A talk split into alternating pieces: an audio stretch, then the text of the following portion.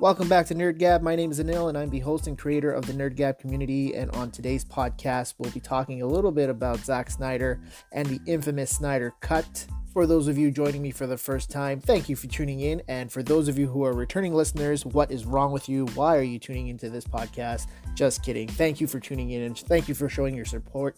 We really appreciate it. It is helping us get our feet on the ground and also giving us a lot of encouragement. So, thank you again for tuning in. And without further ado, let's jump right in.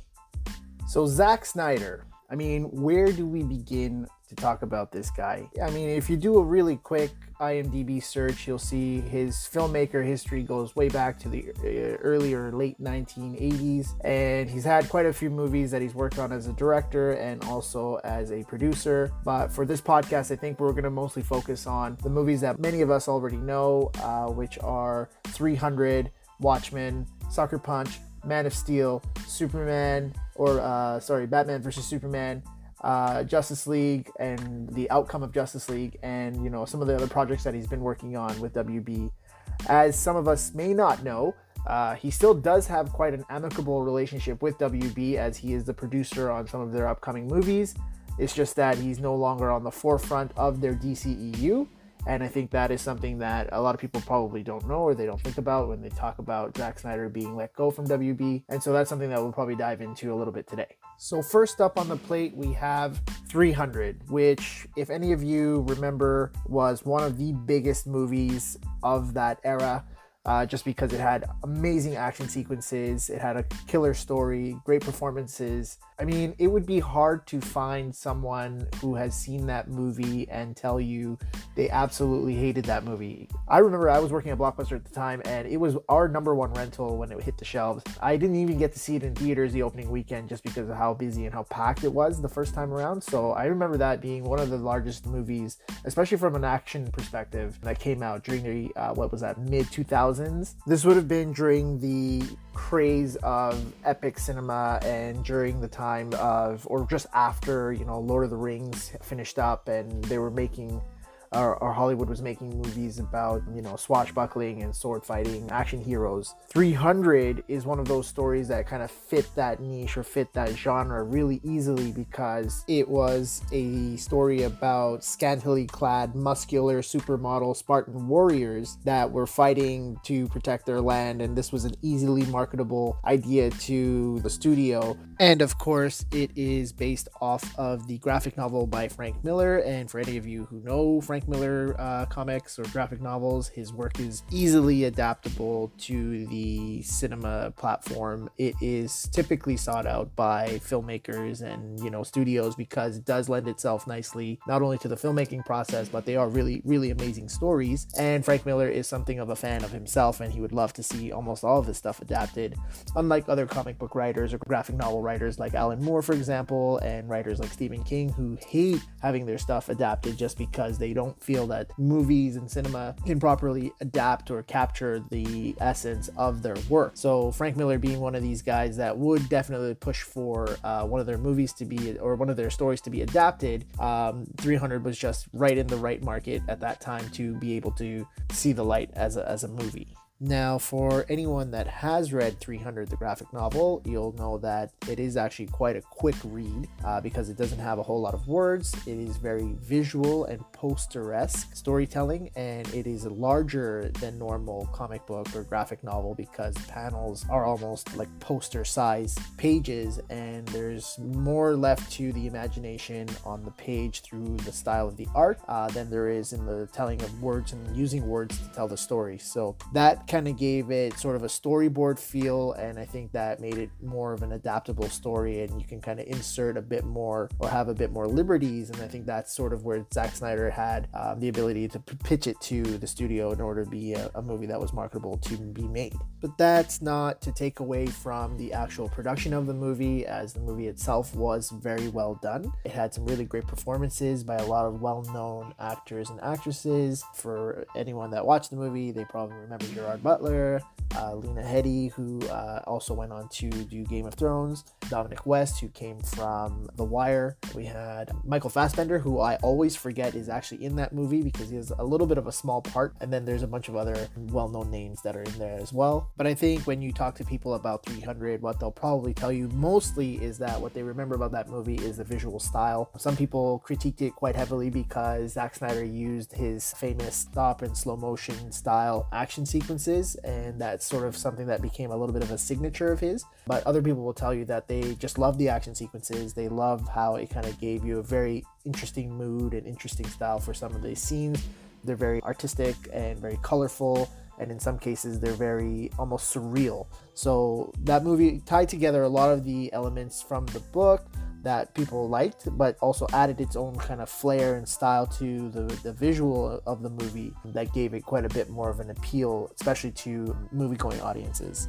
So I, I would probably say that 300 is the movie that did it for Zack Snyder in the world of up and coming directors and things like that. Even though he had been doing movies for some time before that, and he had Dawn of the Dead, which was also regarded or split on the reception from people. I think it was quite divisive. Personally, I really like that movie. I love zombie movies, and that was the one that kind of brought a little bit of a more action style to the zombie genre. But yeah, I mean, 300 was one of those movies that kind of put him on the map, in my opinion, and I think that gave way for him to do bigger projects and is quite possibly the movie that opened the door to give him the ability to work on projects like Watchmen and then eventually get to the point of working on Man of Steel and then Batman vs. Superman, and then Justice League. So there we have sort of the groundwork for where it all kind of started. And he goes on from 300 to working on the next big project or the next big blockbuster type movie for the superhero genre, which is, of course, Watchmen.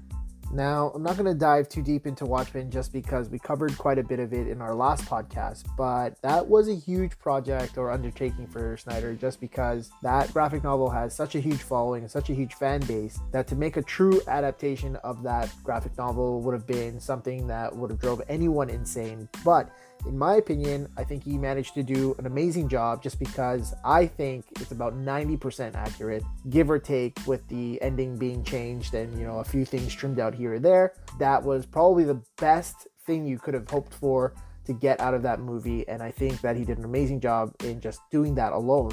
Even if you consider the fact that many people probably would have never even been exposed to something like Watchmen until that movie came out, that is a pretty big achievement and a pretty big thing just because it brought some light back to a, a, classic. And in my opinion it gave way to a lot of new comic book fans and it gave way to a lot of existing comic book fans to kind of look at film adaptations of superhero comics or comic book uh, graph- graphic novels that aren't your typical ones like uh, Batman and Superman and Wonder Woman and Flash and the Avengers and Iron Man and all those guys. So Watchmen has its own sort of merits just by being a movie itself, let alone an adaptation of the graphic novel. So where are we at in the count here? We have 300 and we have Watchmen, which are these two really huge titles, both graphic novel related, both huge followings, huge fan bases did really well at the box office.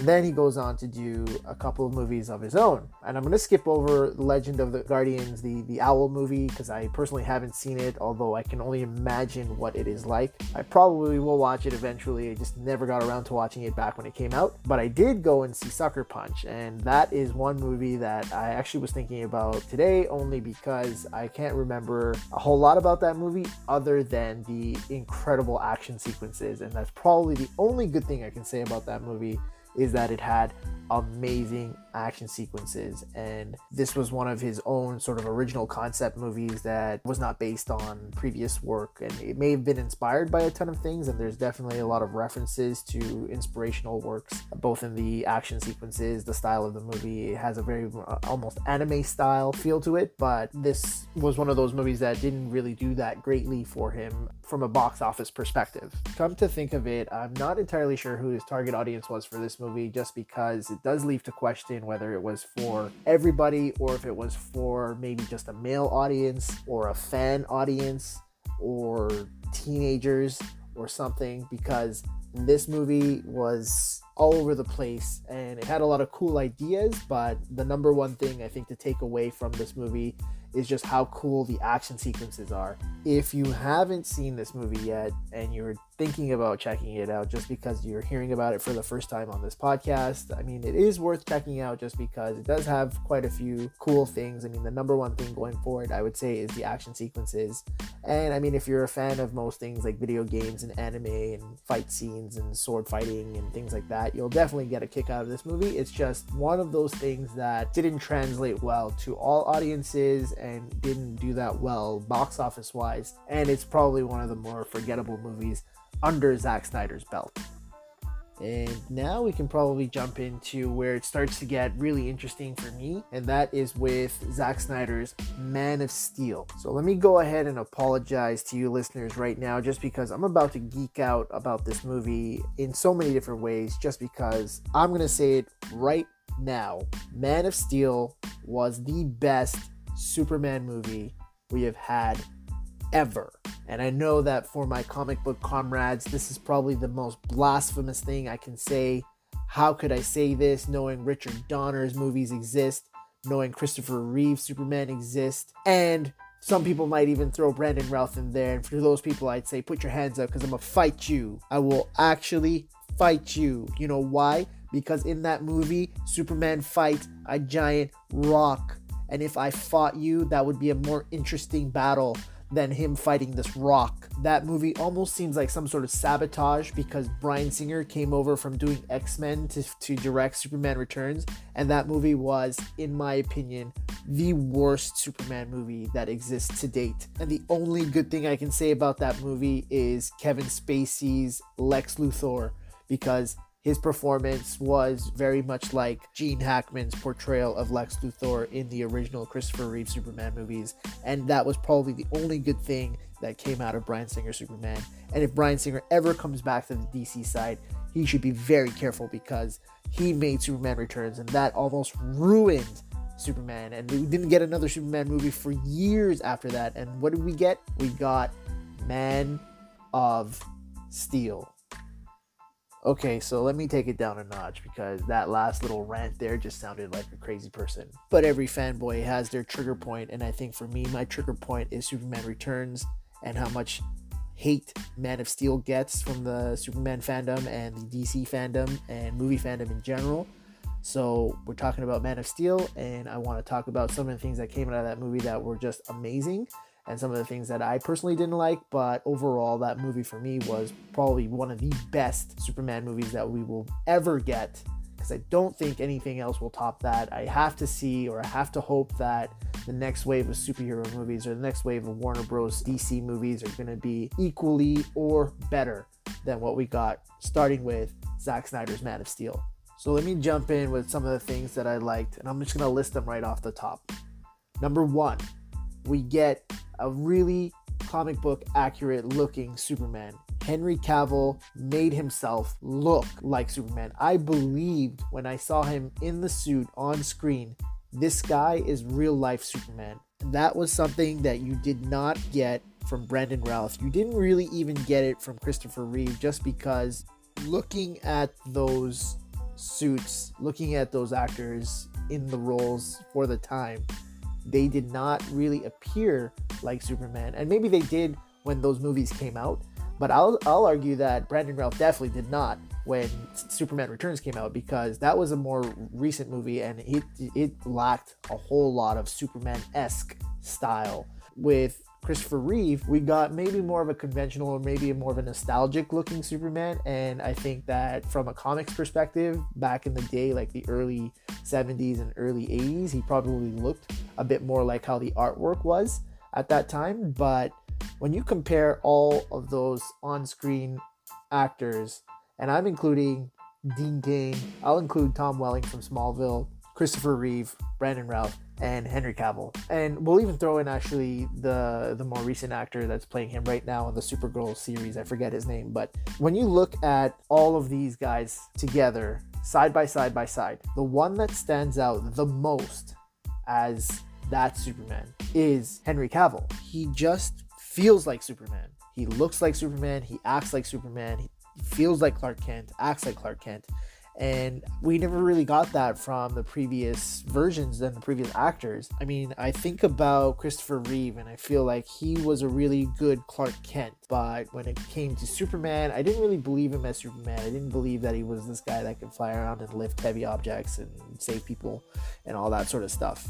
Then you get Brandon Routh, who didn't really feel like Superman, didn't really feel like Clark Kent, kind of felt like a guy who was out of place and seemed like he was just trying to mimic Christopher Reeve's performance of uh, Clark Kent and Superman. And that's where I think the disconnect comes from for me, just because Christopher Reeves, being the classic and the original, just wasn't my favorite. So there you have number one thing that I love that came out of Man of Steel from Zack Snyder and that is the look of Superman and the actor they picked to play Superman just was the most convincing and probably the best we'll ever get.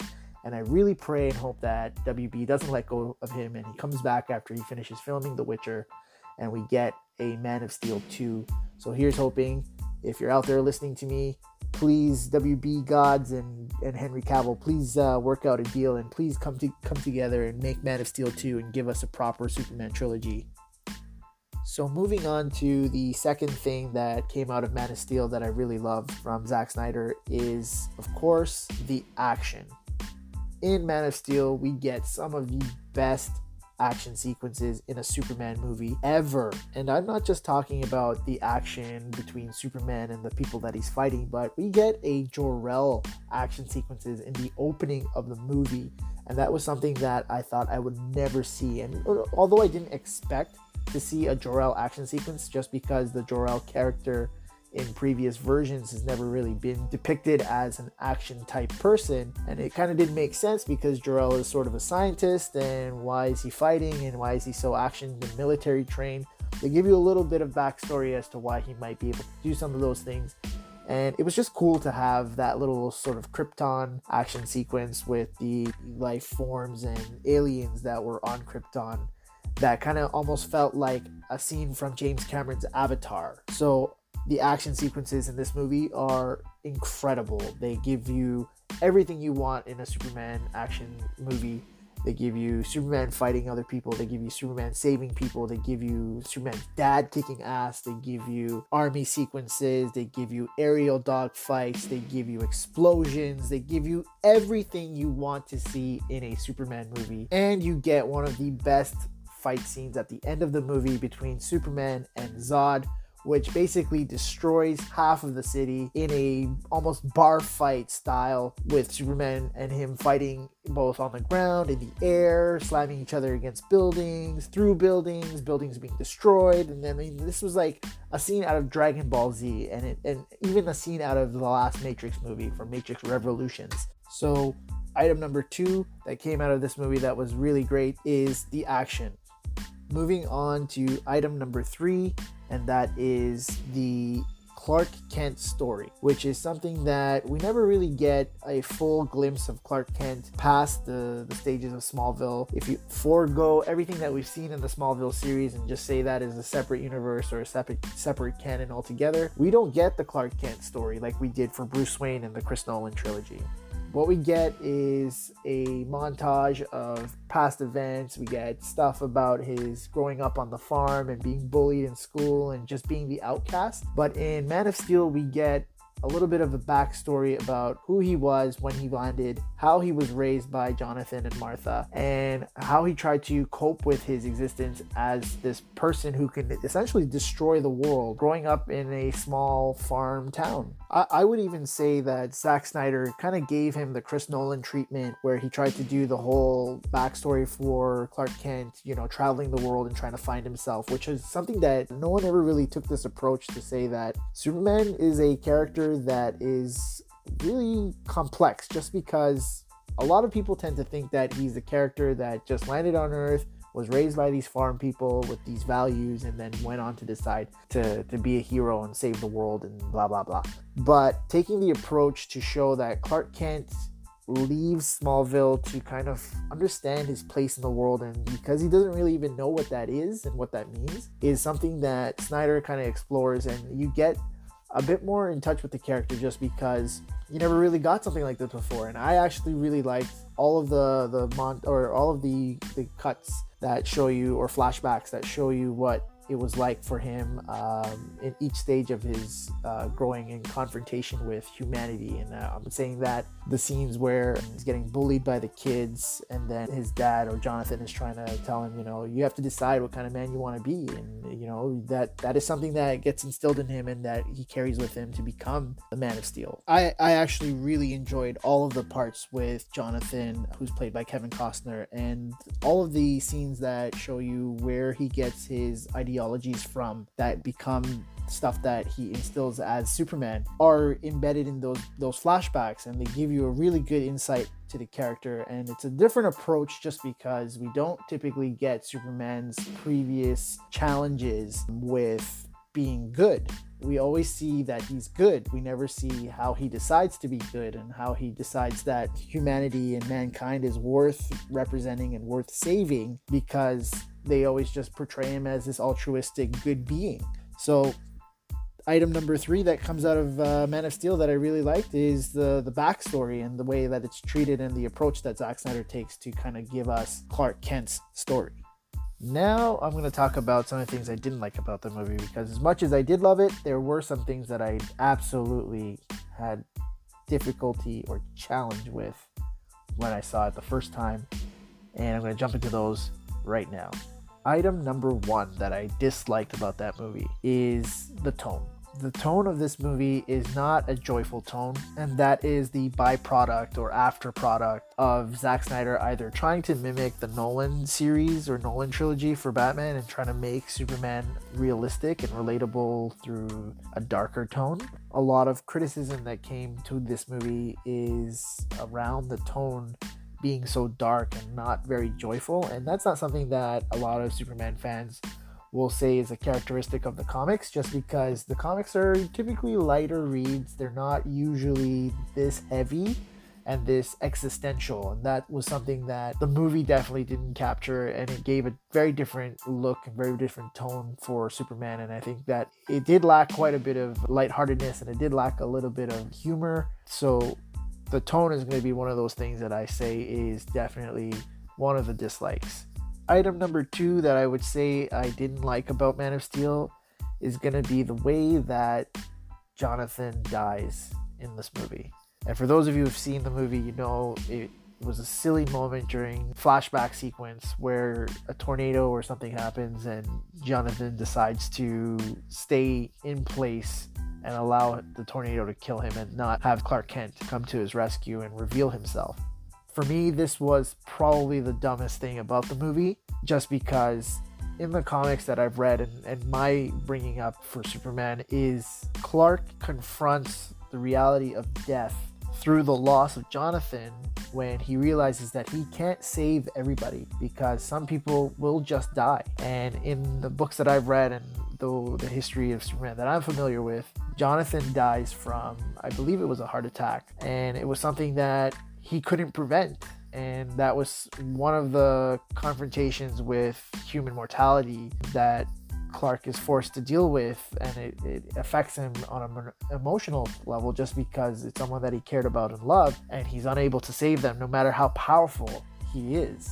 So, definitely, I would say one of the biggest things I had an issue with from Man of Steel is the way Jonathan dies, and that's because he dies out of a choice that he makes under the ideology or under the the belief that the world wasn't ready for Clark to reveal himself as this being from outer space. And to treat it that way kind of made it stupid because he could have done a whole bunch of other things to stop Jonathan from dying in that moment. But when it comes to a heart condition what can the Man of Steel, with all his power and his ability to fly and his super strength and heat vision and ice breath, what what could that guy possibly do in a moment where someone's heart gives out? And that's where he realizes that he he won't be able to save everybody and it's going to be one of the hardest things he'll have to deal with and that's why he just strives to be better and better so it's that lesson that he learns from the death of Jonathan that really paves the, the groundwork for how he becomes Superman.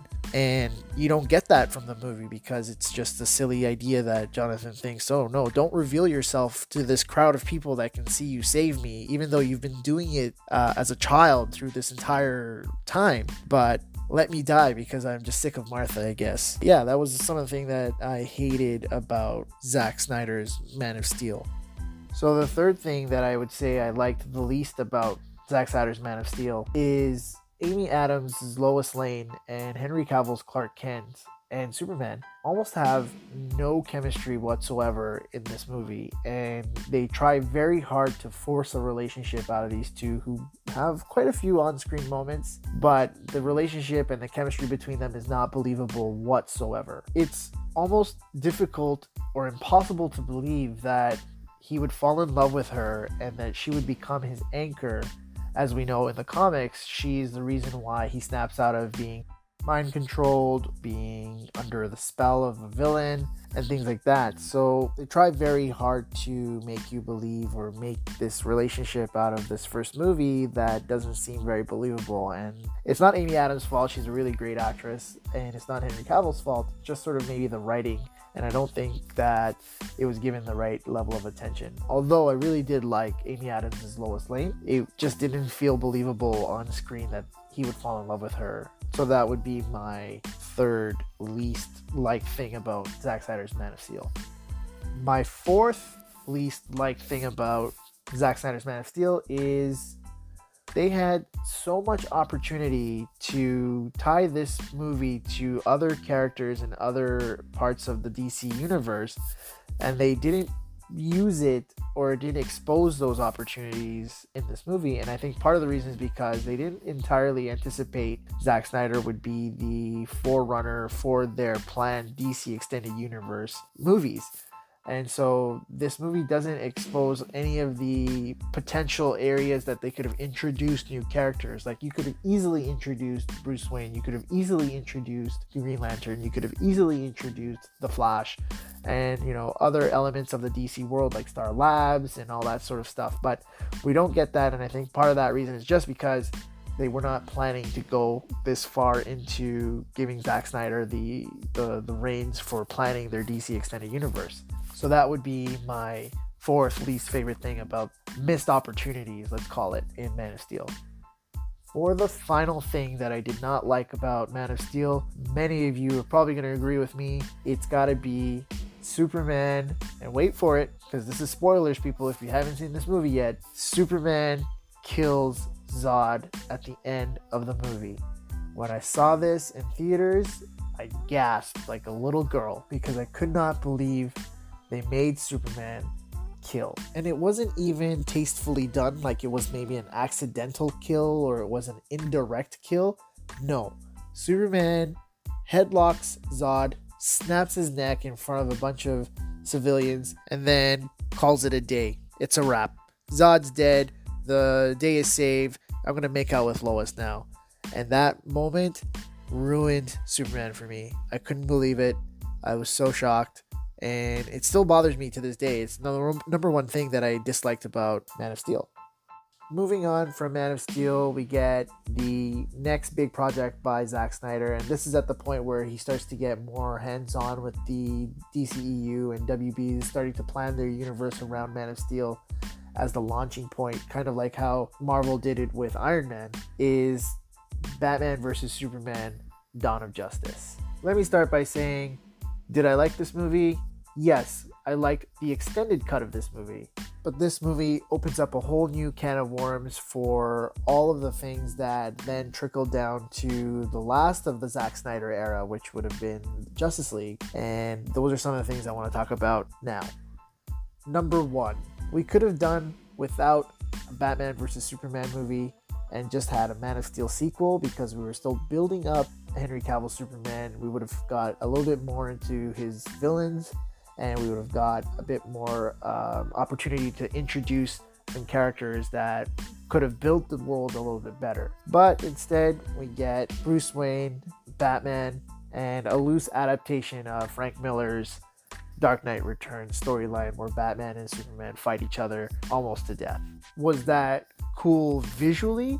Yes. I never thought I'd get to see Batman in the armored suit taking on Superman. As a fan, that was aesthetically and visually pleasing to see because I never ever thought I would get to see that. And there was real no really no reason to get a Superman versus Batman movie just because they hadn't even really introduced this new version of Batman after Chris Nolan's trilogy. Which leads me into my next point, which is the fact that they cast Ben Affleck to play Batman. Was he the best choice? I don't know. Zack Snyder wanted to do an older style Batman. I don't think he was really thinking of the the universe being built around Ben Affleck playing Batman for the next four to ten movies. But we get Ben Affleck. We get a very different version of Batman with Ben Affleck, which is a much more grittier, more violent, and older Batman. And we get some really great action sequences, which Zack Snyder has proven through his history of movies from 300 to now that action is something that he can focus on in visual style.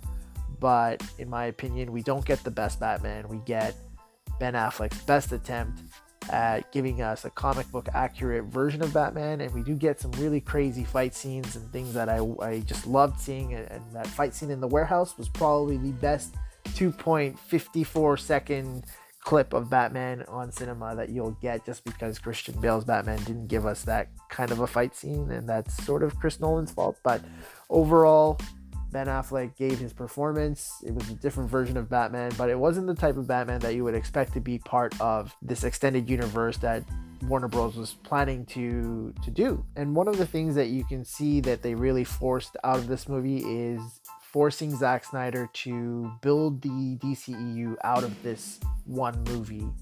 And so we get a lot of introduction to other characters. We get Lex Luthor, who's namely a Superman villain. We get the introduction of Diana Prince, who is also Wonder Woman. And then we get this really, really sloppily done introduction to the characters of the Justice League through like a montage of scenes that come through a digital file that Batman decodes and sends to Wonder Woman. Like, this was the dumbest way to introduce these iconic characters, and they could have taken their time and they could have done a much better introduction for each of these characters throughout the course of a, few movies. But you can tell Warner Bros. really wanted to push Zack Snyder to get these uh, characters introduced so that they can have a lineup of movies to introduce in their next wave of um, superhero movies. I think the overall reception from Batman vs. Superman is that that movie is what was the last nail in the coffin for Zack Snyder in terms of setting the tone for the DCEU, and um, it didn't do that well box office wise. I think it cost just as much as it, it made, and that is because it isn't the greatest movie when you're comparing it to some of the stuff that was coming out from Marvel at the time which were more high energy, high octane, enjoyable movies. And then you get this really dark and gritty, very high concept Superman Batman movie. And I think one of the best things that came out of Batman vs. Superman is Gal Gadot's Wonder Woman. And who would have thought she steals the show at the end of the movie? And that was, I think, the thing that most people were talking about, at least the people that I were talking to. It was one, we had a really good action sequence again with Batman, Superman, and Wonder Woman against Doomsday, and we get Gal Gadot's Wonder Woman, which just looked amazing. She she just felt like Wonder Woman, and it was probably the best thing that came out of that movie. And thank thankfully so because she went on to do Wonder Woman, uh, standalone movie, and she's working on a sequel, which is Wonder Woman 1984, and the trailer for that should be dropping anytime now. So we'll get to see a bit more of her. But yeah, I mean, we get a few things that were great out of that movie, but overall the reception was not great. Now, when I say that that movie was sort of like the last nail in the coffin for Zack Snyder, that that doesn't mean that he didn't get a chance to work on the next project, which was the the Justice League film. In fact, when that movie came out, he had already started working on Justice League, and this is where things started to get really interesting in, in, in terms of a news perspective because at that time we were getting news that Zack Snyder was getting released or removed from uh, his contract with Warner Bros. to work on Justice League, and that it would be going through a bunch of reshoots. And then they brought Joss Whedon on to work on it, and then we have a whole new ball game of problems. So Warner Bros. brings Joss Whedon on board to start working on Justice League after Zack Snyder had already finished filming quite a bit of the movie.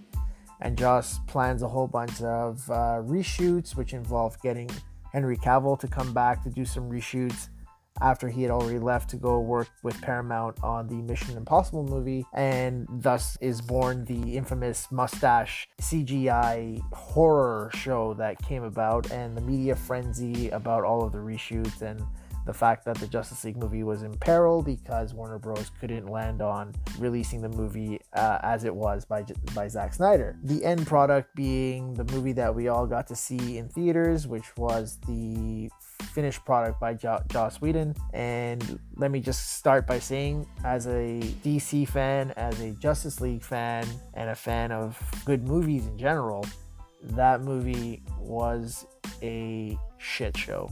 It was terrible. And it's hard to really point the finger at one particular person just because so many hands were in the pot during the making of this movie, let alone Zack Snyder not being able to finish his version of the movie. But you have the studio breathing down his neck, you have the executives breathing down uh, Joss Whedon's neck, you have Joss Whedon with his own flair and his own style, and you have the actors who are getting different direction from Zack, from Joss, from the studio. So a lot has taken place as to why this movie turned out the way it did, and I, unfortunately, we ended up with what we got. But that's where this whole Snyder Cut thing comes from, and it's from the fact that more and more about the Snyder Cut is surfacing because Zack Snyder is doing interviews and he's posting tweets and he's posting information on his social media that gives insight as to what his plans were for the movie and I got to tell you, from the things that he's releasing to the public, information wise, it makes me wish that he had finished his version of the movie just because he says he was planning to do, you know, an injustice storyline, which is in, insane he says that Martian Manhunter was uh, included in his version of the story, and that was uh, General Swanwick. And he says, you know, that it ties to a bunch of other characters in the DCEU, and he was really planning this big picture that we would have loved. And as a fan, I have to tell you, I really wish he got to finish that version of his movie. But of course, the studio has to step in and say, nope, a Snyder Cut does not exist. We have no information or knowledge about this, even though the actors who were in the movie and production crew and writers and things like that, even Jim Lee came out and said, Yeah, you know, I've worked on storyboards and I've done some work for this movie that definitely confirms some of the things that Snyder is saying is is or was part of his plans. Meanwhile, the studio is saying they have no record or no knowledge of this uh, ever existing. So, flash forward to a few days ago, and Jason Momoa is in an interview with I forget which publication, and he basically confirms that the Snyder Cut does exist. And again, the Snyder Cut is just a version of the movie that is completed by Zack Snyder. It doesn't have all of the finished details like the CGI and all that sort of stuff, but it includes his finished version of the movie. And Jason Momoa tells this publication that he's seen it and that it exists and it's a finished movie and confirms its existence to you know millions of fans who were fighting and signing petitions to have the Snyder cut released. So now there's all this talk about the Snyder cut and that's where we are today. And it's been something like 2 years or more since the disastrous release of Justice League, and you know, fans have been uncovering more and more as to what took place and how that movie ended up the way it did. But since then to now, we've all kind of been in the same boat as you know, we are hoping that there was a better version of this movie and that it might get released, to realizing that it's far past time and you know we should just kind of let it go but with more and more information like this coming up and with more people coming out to say yeah there is another version of this movie it just gives hope to the fans that we'll get to see it someday. And if WB is listening, which I really hope that they hear the fans' outcry, but I don't think there's any harm in actually releasing a Snyder Cut. And the only thing I can think of as to why they may not want to release a Snyder Cut is because maybe it will show that there was a really good movie here and that because of their meddling, it didn't get released or it was never finished. Or maybe they're just afraid that Snyder is uh, in a position to show that his movie would have made them a whole lot more money and that it will just make them look stupid for not letting him finish his vision. But at this point, I think that we're two years away. I think now we're almost three years away since Justice League came out, and there really is no harm that can come from just releasing the Snyder Cut. And if they wanted to make good for the fans and if they wanted to just do right by the fans, which I, I know that they don't care about, they would just release the Snyder Cut and just have people stop talking about it. But we know that that won't happen because if the movie is released and we end up loving the Snyder Cut, then it's just going to bring up a whole new wave of, you know, social media and all that stuff. But the, the studios at this point need to realize that these movies, although they're made for the purpose of making money, the people that spend the money to go see them, the large population of those people are fans and fans and their friends and their families and things like that. So you why wouldn't you want to make a movie or why wouldn't you want to release a version that could bring you more money and just make just build your your universe up even better? If you look at some of the success that some of the more recent movies have had like Wonder Woman came out just after Snyder was released or let go from Warner Bros. and that did really well, even though it was done by Patty Jenkins and produced by Deborah Snyder, who's also his wife. And then you got the Shazam movie, which was a standalone uh, that kind of was within the universe, but not exactly, and that did really well. And then you get Aquaman, which was done again within the DCEU using Jason Momoa again as Aquaman and it made a billion dollars. So it just goes to show that if the studios just leave the directors to do their vision but give them sort of a framework or a guidance as to what they're hoping to get out of that movie in terms of building their universe that they'll get it. I just hope that they see that if they give directors a little bit of free reign and allow them to produce their vision the way that they see fit eh, because the directors are the ones that understand and the writers who are working on these these stories understand that the fans are the ones that are are going to help them build that universe by making it a successful movie. Then maybe the studios will just allow directors to see through their vision and you know allow the writers to make scripts that make sense to the fans but also make dollars as well. I mean look at todd phillips's the joker which is a story that doesn't exist within the comic book world exactly the way the movie tells the story and it made so much money. It was such a profitable movie and had no interference or little to no interference from the studio. And from what i read they were not even expecting it to do as well as it did. So a big problem lies in the fact that studios just need to give directors a bit more freedom.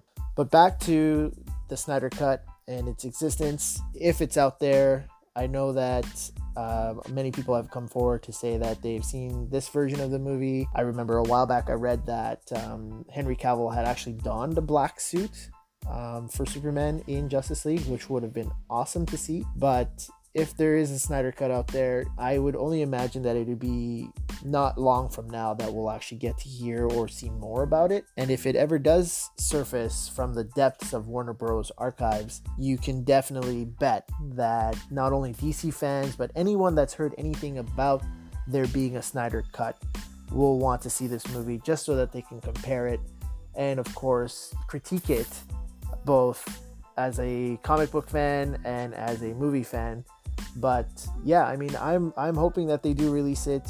I'm hoping that they can work things out with Zack Snyder and bring him back to work on more projects because he did have quite a great vision for these movies. He is a fan of comic books. He loves the work that he does, and his, his visual style is something that I, I personally like for these types of movies. And it differs so much from the stuff that we got with Disney and Marvel that not having him work on your projects is kind of silly. I do know that he is working on project for HBO Max that's going to be launching soon. And he may or may not be working on the Green Lantern series, but he is a good person to helm these projects just because he does have the capability of doing stories that are larger than the standalone movies that they've been focusing on going forward. So, to wrap things up here, with regards to the Snyder Cut, My predictions are that the movie itself would be a much more action packed movie. It will have a lot more of that Zack Snyder style in terms of tone and in terms of visual style that he brings to all of his projects. I know for sure we will definitely not get a Batman saying,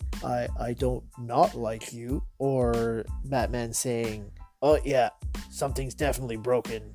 So, if a Snyder cut does really exist, I can definitely anticipate wanting to see it and not getting a terrible version of Batman and a better treatment of these beloved characters. So that is it for me, guys. I have said all that I can say about the Snyder Cut and its existence. Thank you for tuning in. Thank you for listening to my podcast. For those of you who have made it through this entire thing, thank you. I am sorry I wasted so much of your time. To all of my listeners in Canada and the US, definitely appreciate you tuning in. Thank you for all of your support on our social media. Again, you can follow us on Twitter at nerd underscore gab or on Instagram at nerdgab. Or you can send us a quick email at nerdgab.podcast at gmail.com. And this is it for me, guys. Thank you for tuning in. Until next week, peace out.